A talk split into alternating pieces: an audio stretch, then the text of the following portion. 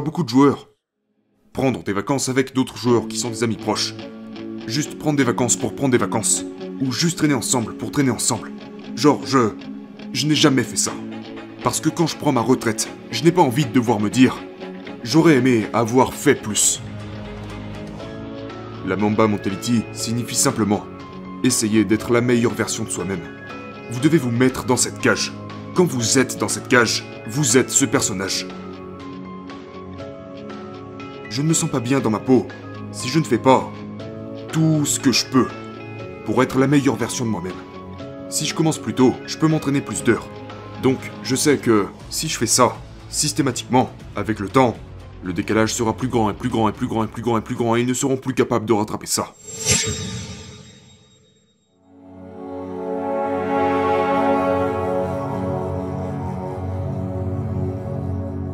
J'avais un objectif, je voulais devenir l'un des meilleurs joueurs de basketball de tous les temps. Et n'importe quoi d'autre qui était en dehors de ce chemin, je n'avais pas de temps pour ça. À quel âge est-ce que ce but est devenu parfaitement clair pour toi?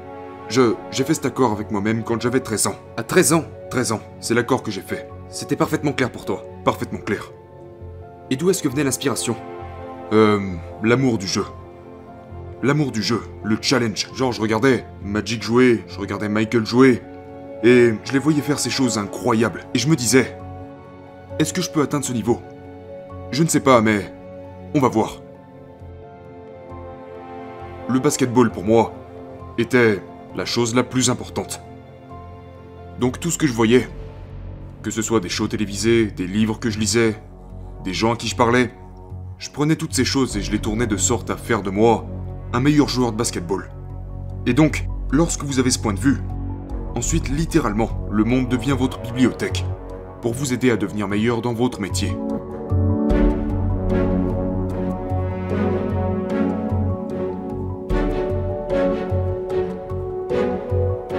À 13 ans, j'avais... Euh, une liste noire.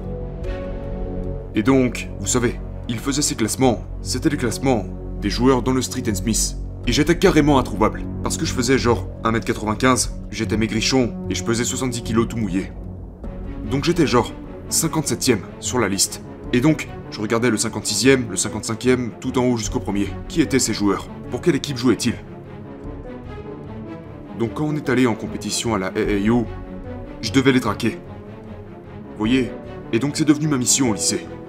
C'était de cocher chaque autre personne, tous ces 56 autres noms, de les traquer et de les faire tomber. Parce que mon but n'était pas d'être meilleur que toi à 13 ans, c'était d'être meilleur que toi quand les pions étaient vraiment en jeu. Donc, quand on jouait à 13 ans, je t'évaluais. Pour voir quelles sont tes forces et tes faiblesses, comment tu approches le jeu, est-ce que tu es stupide à ce sujet, est-ce que tu es maladroit à ce sujet, est-ce que tu es bon juste parce que tu es plus grand et plus fort que les autres? Ok, ou c'était en vrai tes pensées et tes compétences que tu mettais en avant? Et quand je jouais, je jouais sur mes faiblesses. Je ne jouais pas sur mes forces, je jouais sur mes faiblesses. Parce que quand vous jouez en summer basketball, il y a tellement de matchs. Il n'y a pas beaucoup de travail de compétences à effectuer, donc quand est-ce que vous vous améliorez? Quand vous jouez dans des situations de compétition, vous jouez seulement sur vos forces, pourquoi? Parce que vous voulez gagner. Ok, donc ce que je faisais, je travaillais sur les choses sur lesquelles j'étais faible pendant ces matchs. Ok, donc j'avais une stratégie. Ensuite, si on accélère à mes 17 ans, bah mon jeu était complètement équilibré. Et ce joueur de 13 ans, que je voyais à 13 ans, fait toujours les mêmes conneries à 17 ans. Maintenant, il a un problème.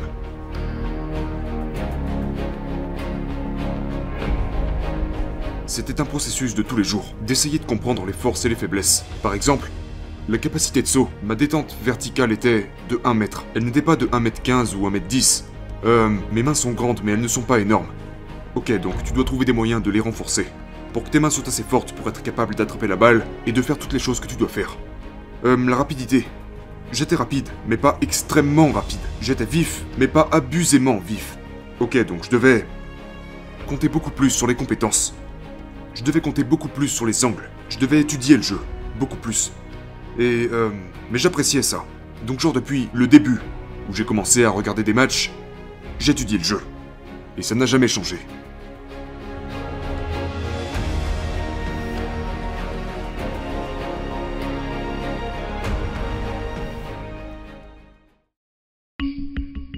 Ensuite en étudiant en dehors de ça, en regardant différentes industries, en regardant des chefs, des auteurs, des acteurs, et comment ils entrent dans le personnage, et ensuite comment ils se maintiennent dans cet état mental. Donc, euh, en regardant différentes industries, en regardant la nature elle-même, et en apprenant de ça, et comment on pouvait incorporer ça dans le jeu, c'est, mec, c'est... C'était beaucoup d'études. J'ai adhéré à la méditation. J'ai adhéré à la connexion plus profonde qui existe au sein du jeu. Et donc quand vous regardez nos équipes, on n'est jamais secoué. Jamais. Parce qu'on est toujours dans le moment, toujours dans le présent, toujours extrêmement calme, toujours en train de regarder la réalité pour ce qu'elle est, tout en ne laissant pas nos émotions troubler notre exécution.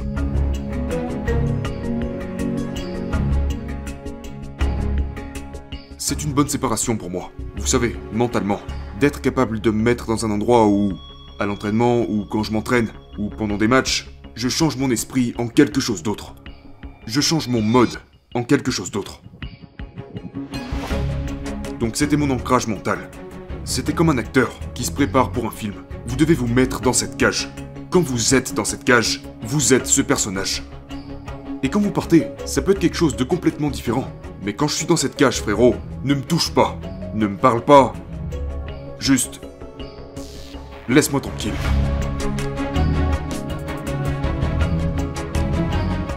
Si je suis un de tes potes de lycée, ou si je suis un de tes cousins, qu'est-il arrivé à notre relation? Comment est-ce que cela gravitait quand tu es entré dans la ligue et tu es. tu es déterminé à devenir le meilleur? Tu es déterminé à devenir l'un des meilleurs. Qu'est-ce qui arrive à notre relation? Elle en souffre. Elle en souffre? Oh oui. Ok. Oui, parce que. tu comprenais ça? T'étais d'accord avec ça? Oui, oui. Et les gens qui vous aiment comme les amis et la famille, ils savent ça à propos de vous. Donc ils vous laissent être vous. Et quand vous vous réunissez à nouveau, vous savez, vous reprenez là où vous vous étiez arrêté. Mais ne vous y trompez pas. Tout ce qu'il y a entre deux est perdu. Donc c'est relation long terme, l'engagement de temps. Euh, vous savez, prendre des... Genre, je vois beaucoup de joueurs. Prendre des vacances avec d'autres joueurs qui sont des amis proches. Juste prendre des vacances pour prendre des vacances. Ou juste traîner ensemble pour traîner ensemble. Genre, je... Je n'ai jamais fait ça. Parce que quand je prends ma retraite, je n'ai pas envie de devoir me dire J'aurais aimé avoir fait plus. Je ne veux pas ça. Vous savez, je ne veux pas ça.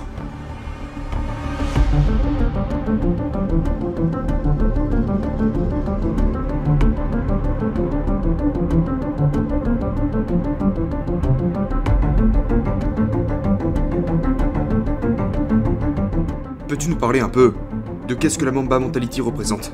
C'est quelque chose qui s'est développé au cours des... Je ne dirais pas au cours des 20 dernières années, mais... qui se développe depuis 35 ans, depuis que tu es tout gamin. Eh bien, je veux dire, dans l'ensemble, l'idée est vraiment très simple.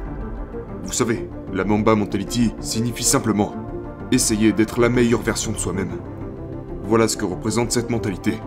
Ce qui veut dire que chaque jour, vous essayez de devenir meilleur. C'est une quête constante, une quête qui n'a pas de fin. Donc, si ton travail c'est d'essayer de devenir le meilleur basketteur que tu puisses devenir, ok? Pour faire ça, tu dois pratiquer, tu dois t'entraîner. Ok. Tu veux t'entraîner autant que possible, aussi souvent que possible. Donc si tu te lèves à 10h du matin, et tu t'entraînes à 11h, ok?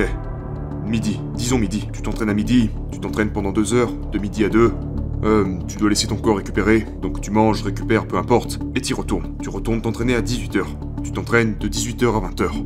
Et maintenant, tu rentres à la maison, tu te douches, tu manges, tu vas au lit, tu te lèves et tu remets ça, ok Ça fait deux séances. Maintenant, imagine que tu te lèves à 3h et que tu t'entraînes à 4h, de 4 à 6, puis tu rentres à la maison, déjeunes, te relaxes, etc. Maintenant, t'es de retour encore une fois, de 9 à 11, ok Tu te reposes, maintenant t'es de retour encore une fois, de 14 à 16, et maintenant t'es de retour encore une fois, de 19 à 21. Regardez combien d'entraînements de plus j'ai fait en commençant simplement à 4 heures.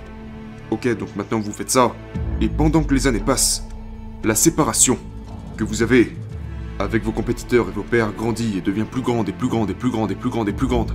Et quand vous arrivez à 5-6 ans, ça n'a plus d'importance quel genre de travail ils font pendant l'été. Ils ne rattraperont jamais le retard. Parce qu'ils sont 5 ans derrière.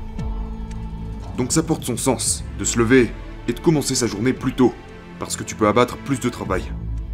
Est-ce que c'est génétique ou est-ce quelque chose que t'as que t'as enraciné avec le temps? Non, c'était qui t'a appris ça? Pour moi, c'était juste du bon sens. Je peux, je peux, si je commence plus tôt, je peux m'entraîner plus d'heures. Et je sais que les autres gars ne le font pas, parce que je connais leurs horaires d'entraînement. Donc, je sais que si je fais ça, systématiquement, avec le temps, le décalage sera plus grand et plus grand et plus grand et plus grand et plus grand et ils ne seront plus capables de rattraper ça.